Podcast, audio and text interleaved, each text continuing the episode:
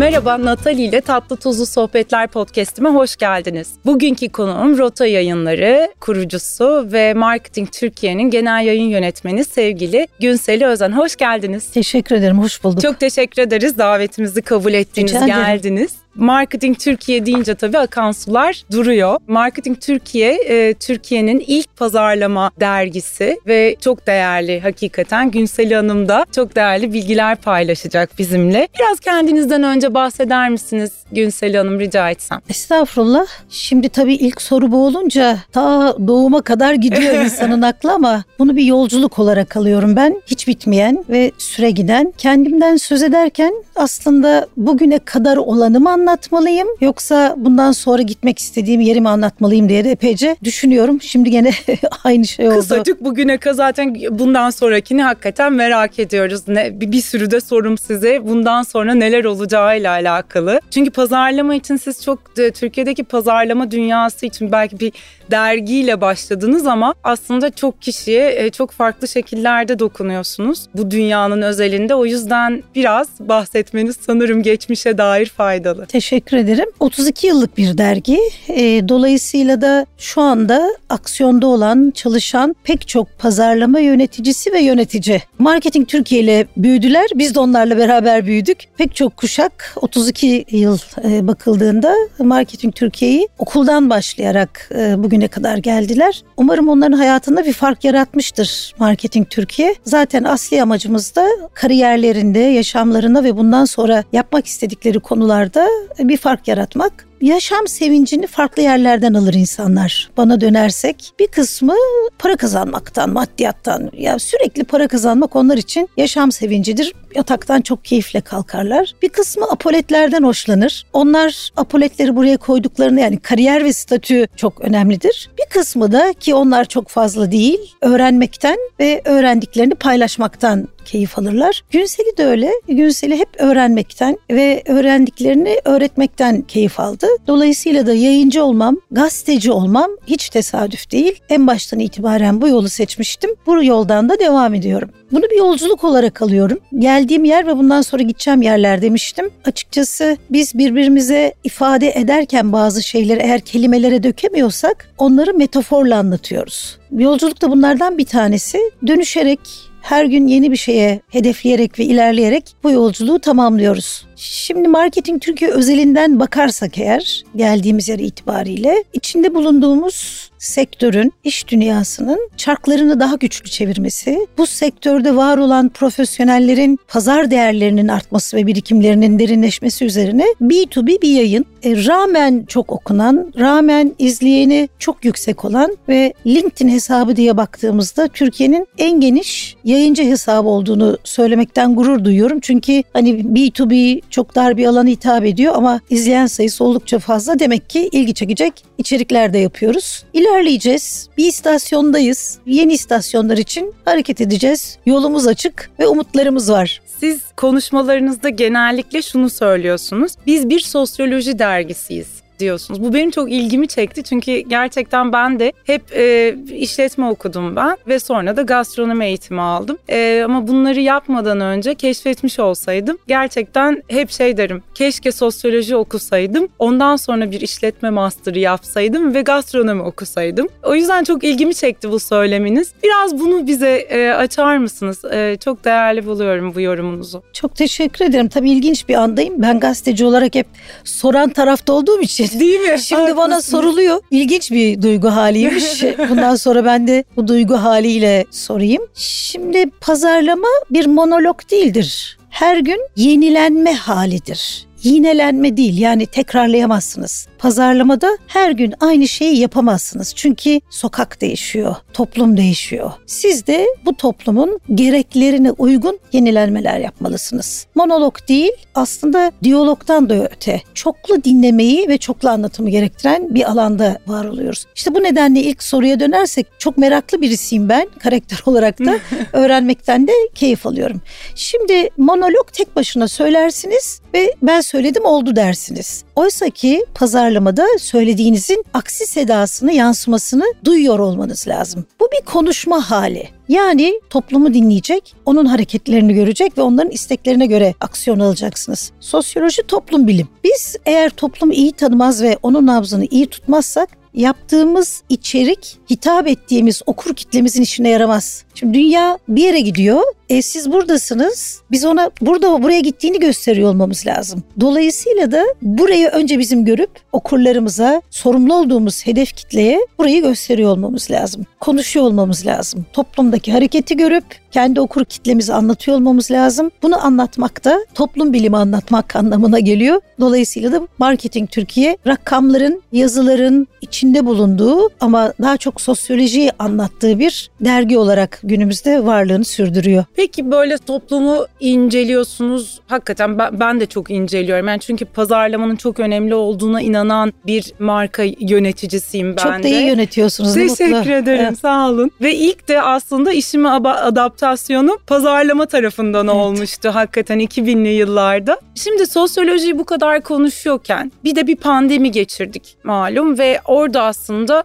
toplum bir takım tepkiler verdi. Davranış e, modelleri geliştirdik. Size göre nasıl bir değişiklik oldu pazarlama dünyasında? Toplum fark edemediği yani burada olmam lazım, olmamız lazım Aha. diyorsunuz ya. Burasını nasıl görüyorsunuz? Şu anda hani bir dönüşüm oldu. Biraz buraları konuşalım. konuşalım. Olur. Şimdi her şeyin değiştiğine inandığımız bir dünyada yaşıyoruz. Hep değişiyordu ama bu sefer Tabii, böyle hızlı. bir hızlı oldu. E, sıçrama yaptı. Evet.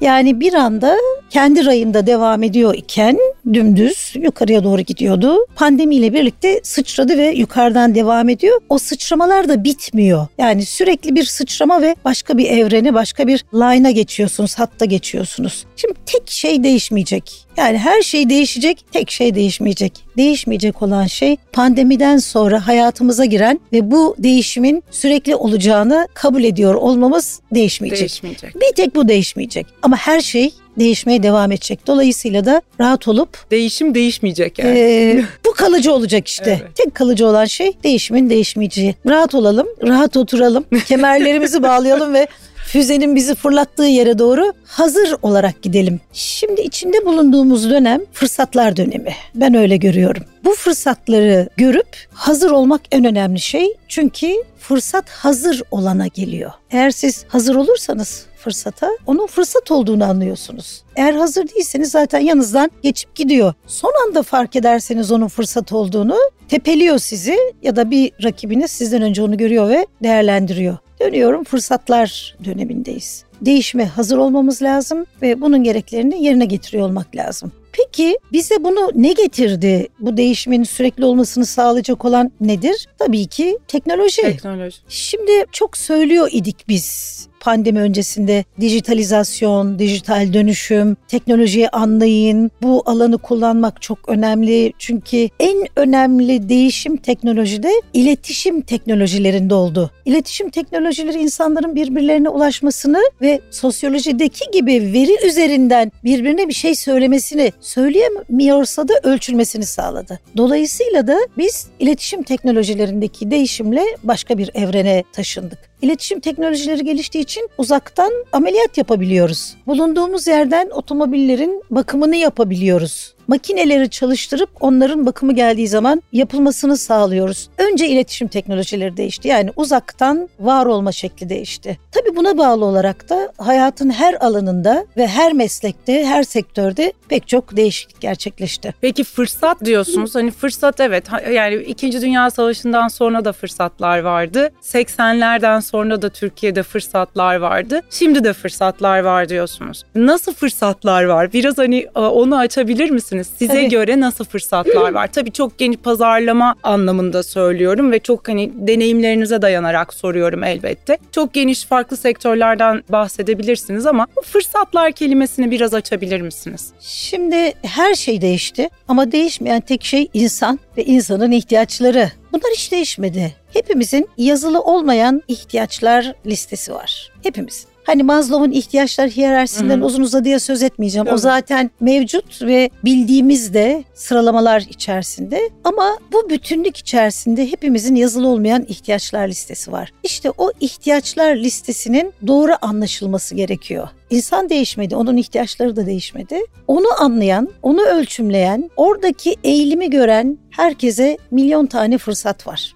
Çünkü teknoloji buna olanak veriyor. Bunu anladıktan sonra aslında yapılacaklar önemli. Yani ne kadar kapasiteniz, ne kadar birikiminiz, ne kadar teknolojiyi kullanabileceğinizi bilirseniz eğer, bu en önemli şeylerden bir tanesi bu. Orada bir teknoloji var, onu nasıl kullanacağınızı bilmezseniz onu kullanamazsınız. Oysa ki onu bilmek en önemli şey. Aslında şunu diyorsunuz. Her sektör için söz gelimi ben kendi sektörümden Evet. bahsedeyim. Her sektörün de kendi kapasitesi ve imkanları var bir teknolojiyi kullanabilmesi için. Yani bir, bir araç üreten bir firmanın teknolojiyi kullanma kapasitesi, yetkinliği ve buna ayırabileceği bütçeyle bizim sektörümüzdekiler de çok farklı. Ama diyorsunuz ki siz teknolojiyi kendi ölçütlerinde kullan ve bilgiyi aslında teknolojiyi kullanarak sosyolojik bilgiyi belki de kendi imkanlarında o teknolojiyi kullanarak kendi işinle linkle aslında bağla. Çok doğru. Pazarlama harflerin e, bizim alfabemiz harfler değil.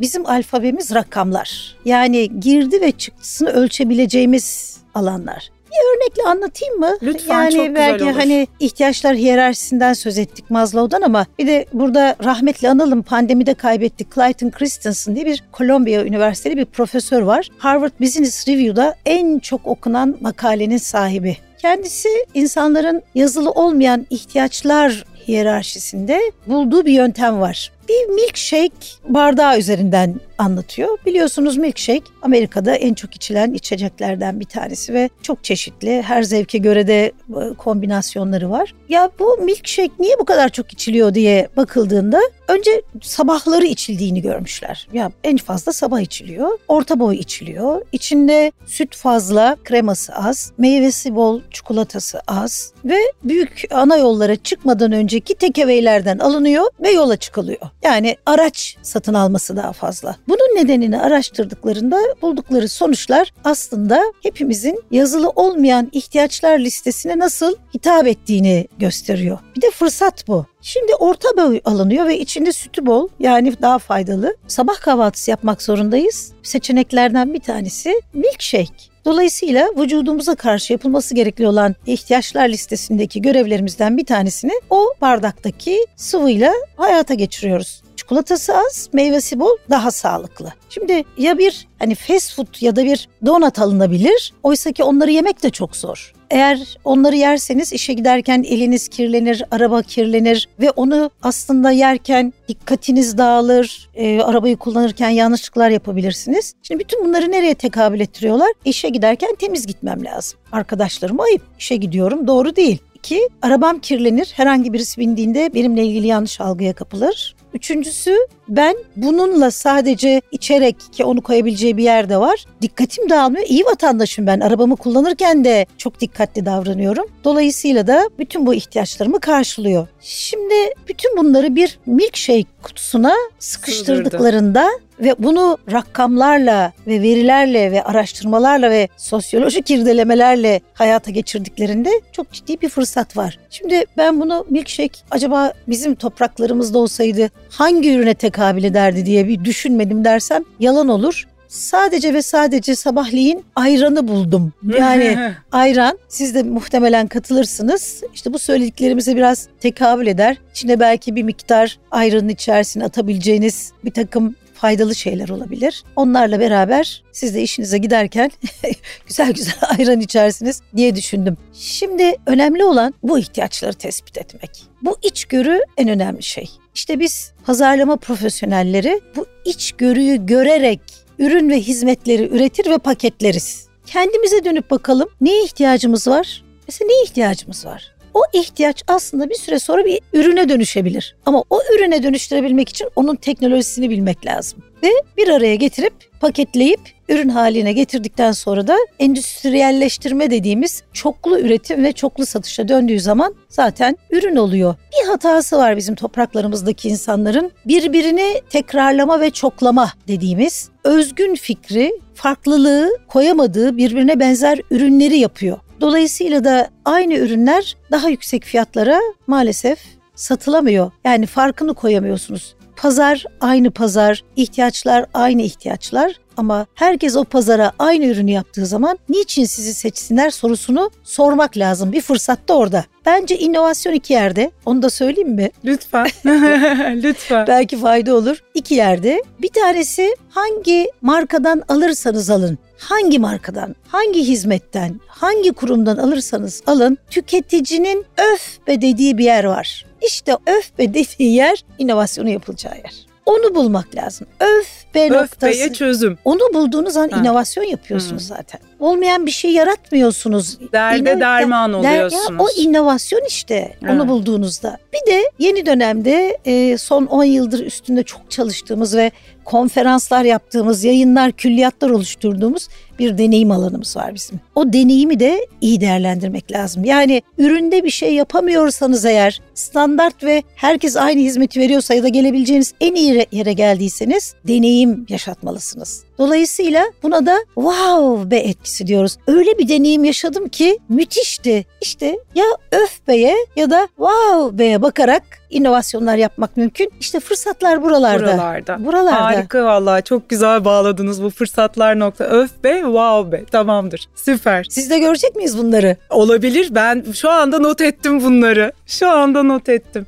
Deneyim dediniz işte markalar aslında bir sürü çıkış yolu arıyorlar hakikaten satışlarını arttırmak için misafirlerine müşterilerine ulaşabilmek için. Son 3-4 yıldır sıklıkla görüyoruz marka işbirlikleri. Markalar e, bir yandan deneyim yaşatmaya çalışıyorlar bir yandan da artık marka işbirliklerine çokça gidiyorlar. Nedir sizce yani burada markalar neyi gördüler de bu marka işbirliklerine yöneldiler? Ne yetmedi kendi markalarında da böyle bir işbirliğine gittiler ya da sebebi bu mu bambaşka bir şey mi? Şimdi yine bizim topraklarımızda benim çok sevdiğim bir özelliğimiz var. Biz istişareyi severiz. Yani bir işe girerken akıl almayı, soru sormayı ve onlarla yola çıkmayı severiz. İkincisi de gene sevdiğim ama bunu çok yapamıyoruz. ittifaklar olması lazım. Oysa ki içinde bulunduğumuz dünyada güçleri birleştirmek, güçlü alanları birleştirmek, sizin zayıf olan yanınızı sizden daha güçlü o yanı olan birisiyle birleştirmek, sizin güçlü yanınızı onun zayıf yanıyla birleştirmek, istişare etmenin sonunda ittifak etmek en önemli. Ortaklıkların ülkesi değil e, bizim toprağımız. Benim olsun küçük olsun mantığıyla ilerlendiği için bugüne kadar hak ettiği kadar bu istişare ve ittifak ikilisini hayata geçiremedik. Oysa ki hepimiz çok da keyiflice anlamadık. Kaynaklar tükeniyor. Bir, doğal kaynaklar tükeniyor.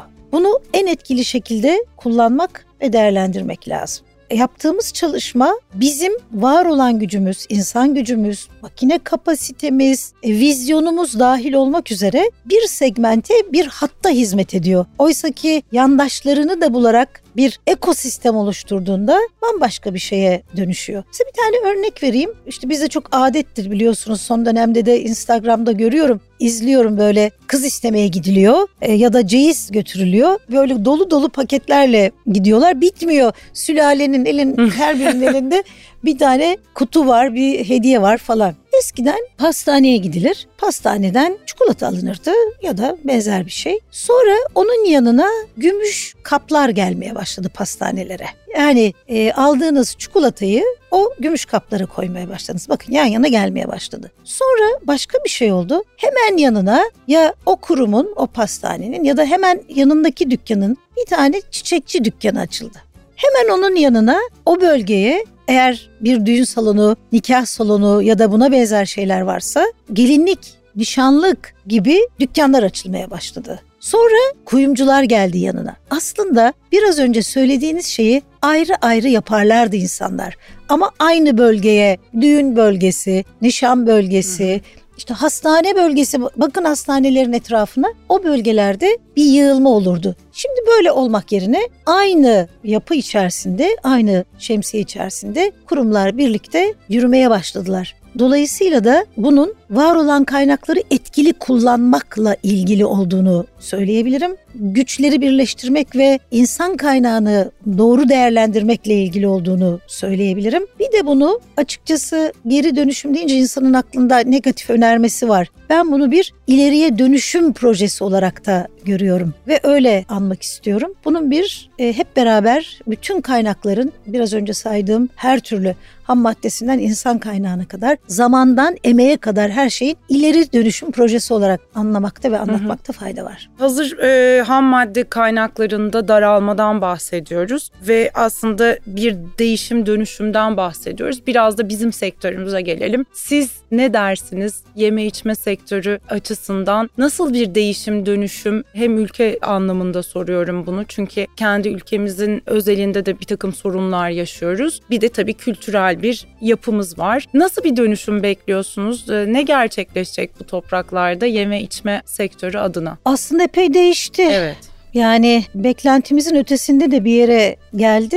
Ben hep biraz önce de söylediğim gibi düne değil bugünden yarına bakmayı çok doğru bulurum. E, nereye gittiğine bakıyor olmak lazım ve ne tür fırsatlar var olduğunu söylemek lazım. Şöyle biraz daha geriden alayım mı ya? Yani kutularla düşünmeyi sevmeyen birisiyim. Hani derler ya daha özgür, daha yenilikçi, daha yaratıcı düşün, kutunun dışında düşün derler. Ben de diyorum ki kutunun dışında düşün dediğinizde aslında bir kutunun varlığını kabul edersiniz. O kutuya hiç yoksa yani bizim aklımızı niye bir kutunun içerisine hapsediyorlar? Dolayısıyla öncelikle aklımızı özgür bırakacağız. İkincisi de tam da buradan yola çıkarak dünyanın bu dünya üzerindeki devletleri sınıflandırdığı listeler var. Söylemeyeceğim kaç yıl önce olduğunu. Ben ilkokuldayken siz daha gençsiniz. Bir liste vardı. Gelişmekte olan ülkeler listesi. Bugün bakıyorum hala o değişmemiş. Ya bunu kim söyledi? Neden biz gelişmekte olan bir ülkeyiz? Biz geliştik.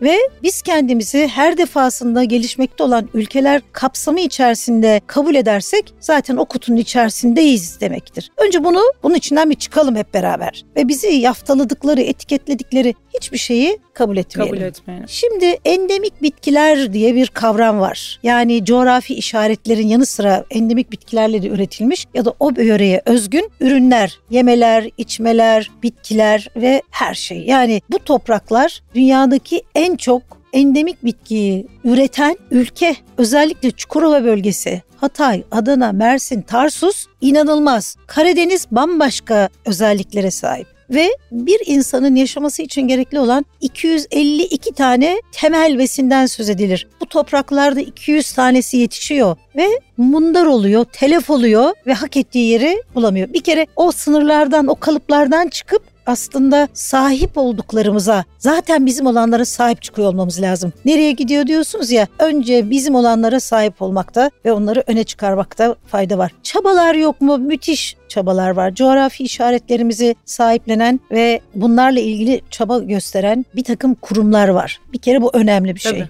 Besinin bir zincir bu biliyorsunuz. Çıktığı, yetiştiği yerden en son noktaya kadar korunması için gösterilmesi gerekli olan çabalar var. Bence o çabaların daha fazla olması gerekiyor. Yani orada bir sıkıntımız var. Bir rakamla hemen ifade edeyim. Dalında yetişmiş bir meyvenin, sebzenin bulunduğu yerden rafa ya da tezgaha gelene kadar %50'sinin telef olduğunu biliyorum. Bunun %33'ünün bindiği andan itibaren kamyona, kasaya bindiği andan itibaren tezgaha ulaşana kadar kısmı. %17'si de dalda kalıyor ya da dibine düşüyor. Yani biz %50'sini ancak erişebiliyoruz. Erişebiliyoruz ve tabii ki onun da rakamları bildiğiniz gibi şu anda kelimelerle, rakamlarla ifade edilmeyecek yerlerde kelimeyi de bırakayım. Duyuyoruz ki soğanın, sarımsağın, domatesin, salatalığın, kabağın, patlıcanın bıraktım daha e, aziz e, sebzelerimizi ve meyvelerimizi rakamlar yani hayati öneme sahip olanlar bile ulaşmakta zorluk çekiyor insanlar ateş pahası. Yani burada bu edebiyatı yapmayacağım ama eğer sahip çıkarsak bütün bunların daha az zarar vererek ve daha çok kullanarak, daha fazla tasarruf ederek daha uygun koşullarda yaşayacağımızı düşünüyorum. Hı hı. Yemek nereye gidiyor? Yani yemek nereye gidiyor aslında? Sabahleyin onu düşündüm. Yemek tabii ki dışarı çıktı. Yenileri de geliyor. Bildiğiniz üzere eve servis getiren bir taneydi. Sonra benzerleri de çıktı. Şimdi çok tane eve servis getiren kurumlar var. Evlerde çok fazla pişmiyor. Pişmedi pişmiyor. Neye baktım? Google'a baktım. Think with Google'da bir araştırma var. Hayatın ritmi değişmiş. Oradan görmek mümkün. Google çok e, enteresan bir veri kaynağı. Ritmi değişmiş, akordu değişmiş, ahengi değişmiş. Biz aslında hafta sonları eve yemek servisi siparişi verirken bu bütün bir haftaya yayılmış. Yani biz artık evde yemek pişirmez olmuşuz. Ben de düşündüm evet ben de pişirmiyorum. Muhtemelen bir sonraki kuşak evde zor pişecek olan, el alan, zaman alan pek çok şeyi yapmayacak ama dışarıdan yemeye devam edecek. Yani yüzümüzü yemek konusunda da sokağa dönmüşüz. Bir taraftan da işte pandemiyle birlikte, hayatın pahalılığıyla birlikte evde de oturmak istiyoruz. Öyle çelişkili bir hal ki bir tarafta evde oturup beraber zaman geçirmeyi istiyoruz. Bir taraftan da yemek servisimizi, siparişimizi dışarıdan almayı istiyoruz. Dengeye oturacak diye düşünüyorum ve e, ciddi fırsatlar var. Bu dönemde yemek servisinde, lezzetinde, üretiminde ta ki masaya gelene kadar ki üretim sürecinde ve tasarrufunda bir şeyler yapıldığında şu andaki bulunduğu yerden bambaşka bir yere doğru evrilmiş olacak. Evrilmiş olacak. Peki ne kapsayacak bunu tek cümleyle söyleyeyim. Her birinde yaşatacağınız, vav etkisi yaşatacağınız deneyim. Bir de siz e, sosyal girişimcilikten bahsediyorsunuz. Evet. Hazır böyle girişimcilikten bu konu buralara gelmişken, e, girişimciliğin geleceği ne olacak derken bu sosyal girişimcilik tarafını da çok değerli buluyorum bu konudaki konuşmalarınızı. Biraz sosyal girişimcilik nedir ve sosyal girişimciliğin geleceği nasıl görüyorsunuz geleceğini? Toplumlar açısından önemi nedir? Aslında bir iyilik hareketi aksiyon aldı biliyorsunuz. İyi insanlar daha iyi oldular. Daha iyi olmayanlar da iyi olmak için gayret sarf ediyorlar. Onu görüyorum. Bu iyi bir şey. Yani pandemi hepimize kocaman bir Osmanlı tokatı attı. Bir kendimize şöyle bir geldik. Etrafımızda ne oluyor diye baktık ve gördük ki olanakları olan, olanağa ulaşmış insanlar olanakları olmayanları da anlamaya başladılar. Orada bir ihtiyaç var. Sosyal girişim tabii ki her girişimin para kazanmak, maddi olanaklarını arttırmak gibi bir çabası var her girişim. Yani ticari faaliyetin böyle bir gayreti var. Sosyal girişimde de toplumun bir ihtiyacını karşılamak ve bu alanda kazanılanları gene o toplum için yaptığınız girişime büyümesi için katma değer yaratmak. Yani halkalar giderek büyüsün istemiyle yapılmış bir e, çaba bu. Tabii ki para kazanmalı sosyal girişimde ki daha fazla katma değer yaratsın. Yani tamamıyla toplumun daha iyi bir yaşam standardına ulaşması için ticari kaygıları da olan ama bu faydanın topluma yansımasıyla toplumun daha iyi bir yaşam koşuluna gelmesini planlayan girişimler olarak ifade etmek mümkün. Peki burada e, hep şu söyleniyor. Yeni nesillerin işte Z kuşağı gibi ve sonrası aslında fayda odaklı konuya baktıkları ve markalarında buna yönelmeleri gerektiğini, bu ihtiyaçlarını, Z kuşağının bu ihtiyacını karşılamaları eğer karşılamıyorsa da zaten o markanın yok olmaya doğru gideceğini söyleyen de pazarlamada bir yaklaşım var. Doğru Çok mudur doğru. bu söylediğim? Çok doğru. Buradan baktığımızda neden Z kuşağı e, hazır işte sosyoloji e, yine konuşuyoruz. Neden Z kuşağı böyle bir faydaya takıldı? Hangi ihtiyacı onu fayda görmeye, etrafında fayda görmeye? Çünkü sosyal girişimcilikte muhtemelen Z kuşağının bu ihtiyacından e, ortaya çıktı. Ne dersiniz? Bir sessiz kuşak vardı.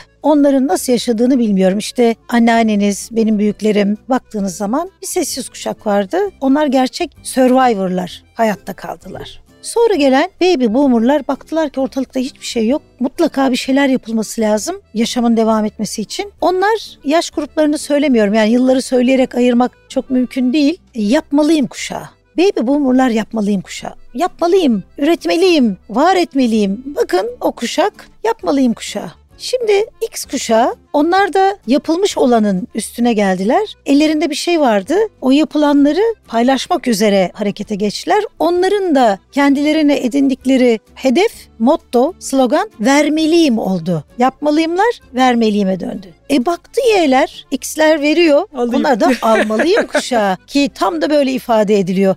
Verilirse alınır. Sonra Z'ler geldi. Z'ler bir taraf veriyor, Y'ler sürekli alıyor ve onlara da bütün olanaklar sunuldu. Yani öyle bir dünyaya geldiler. Onlar da anlamlandırmalıyım kuşağı. Anlamı olmayan hiçbir şey onları mutlu etmiyor. İyi ki onlar var. Yani anlamı olmayan hiçbir şey olmadığı konusunda bir kanaati olduğu markayı, kurumu tamamıyla aklından silip kullanmazlık yapabiliyor. Ondan mahrum olsa bile yani öyle de bir kuşak. Ama şimdi hala hazırda önümüzde en yaşlısı 12'yi bitirdi 13 olan alfalar geliyor.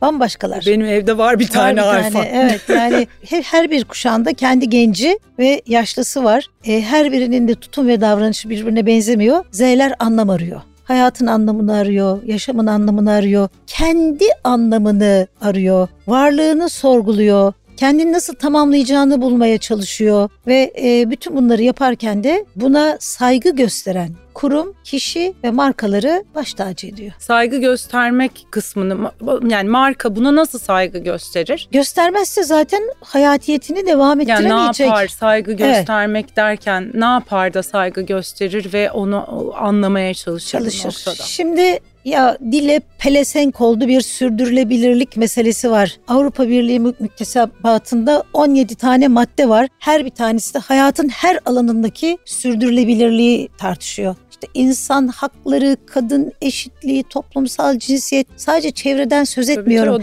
tane Eğitim hakkından 17 tane madde var. Şimdi bu 17 tane madde çok önemli.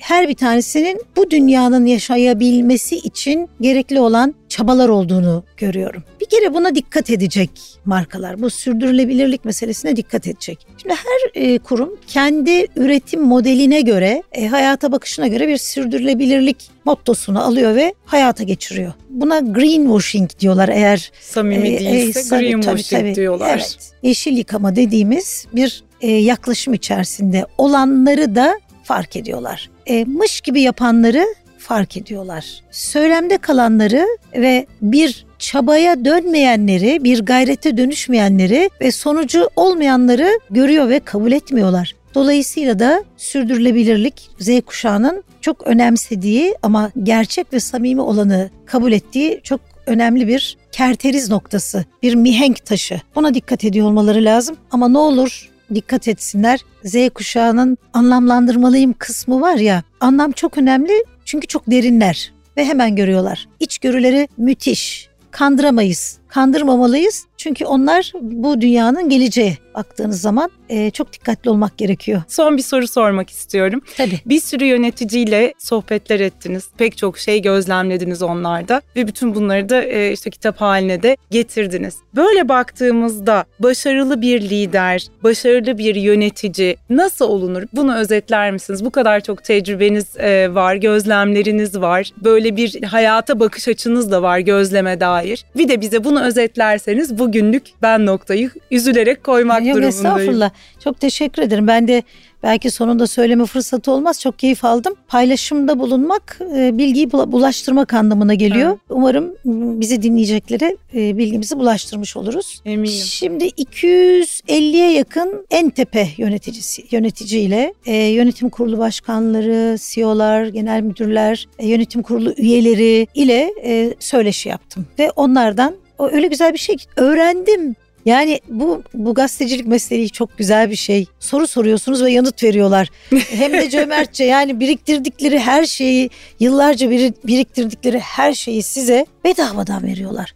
Biz de onları yazıyoruz bedavadan öğrensinler diye. Umarım okumuşlardır. Çünkü başarı tesadüf değildir adlı bir üçleme var bu söyleşilerin yazıldığı. Toplam 6 kitap yazdım. Bunlardan iki tanesi tarihçi, bir tanesi yönetim hikayeleri, üç tane de başarı tesadüf değildir adlı Sizin yayınlarınızdan benim mı Rota çıktı? yayınlarından. Rota yayınlarından Rota çıktı. Var mı hala? Hani dinleyenler de bilsinler diye soruyorum Ee, bunu. Sormaları lazım. Baskıları e, tükenmişti. Çünkü ben Ama- bulamadım mesela. Evet. Hani onun için. E, Sahaflarda var dermişim. Tamam anlaştık. Bize de sorabilirler elbette Tamam. okumak isterlerse. Bu kitaba neden bu ismi verdim? Yani en son bilgisayarımdan kalktım.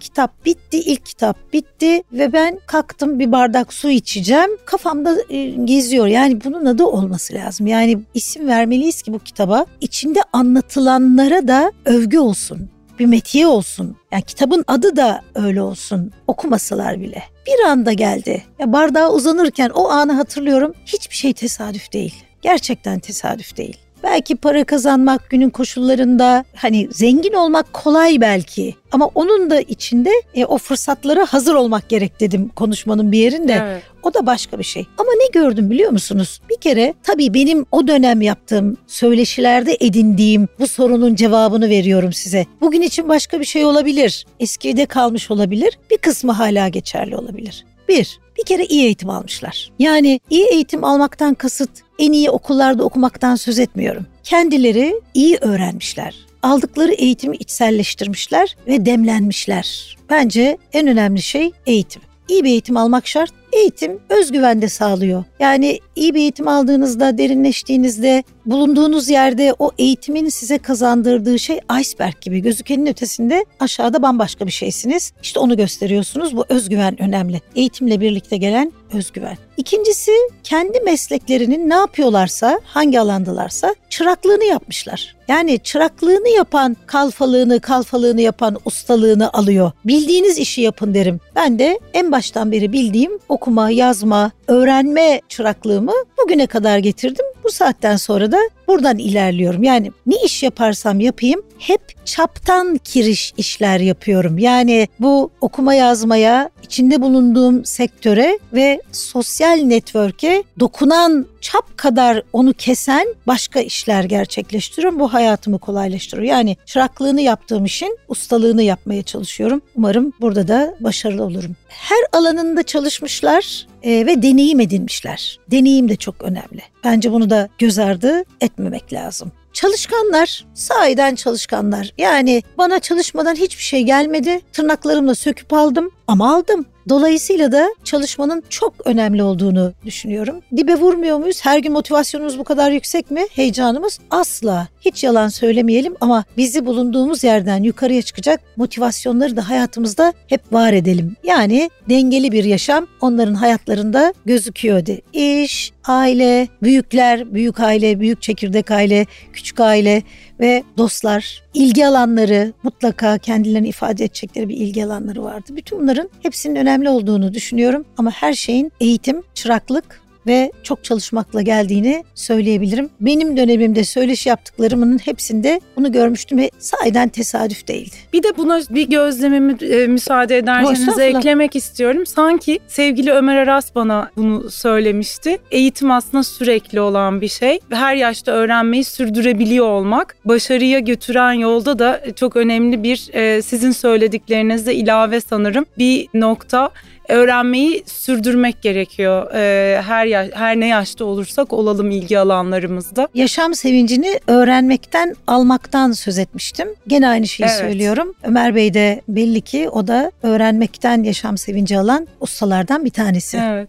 Çok teşekkür ederim Gülsel teşekkür Hanım. ederim. Gerçekten e, çok güzel bilgiler paylaştınız bizimle. Çok, ederim. sağ olun. Umarım tekrar bir söyleşi yapma fırsatımız olur. Geldiğiniz için çok teşekkür ederim. Davetiniz için ben teşekkür ederim. Umarım fayda yaratmışızdır. Elbette Z'lere. Z'lere, alfalara değil mi? Onlardan da öğrenecek çok şeyimiz Çok. var gerçi. Gerçekten. Peki efendim Natali ile Tatlı Tuzlu Sohbetler programımızın sonuna geldik. Bir diğerinde görüşmek dileğiyle. E, Hoşçakalın.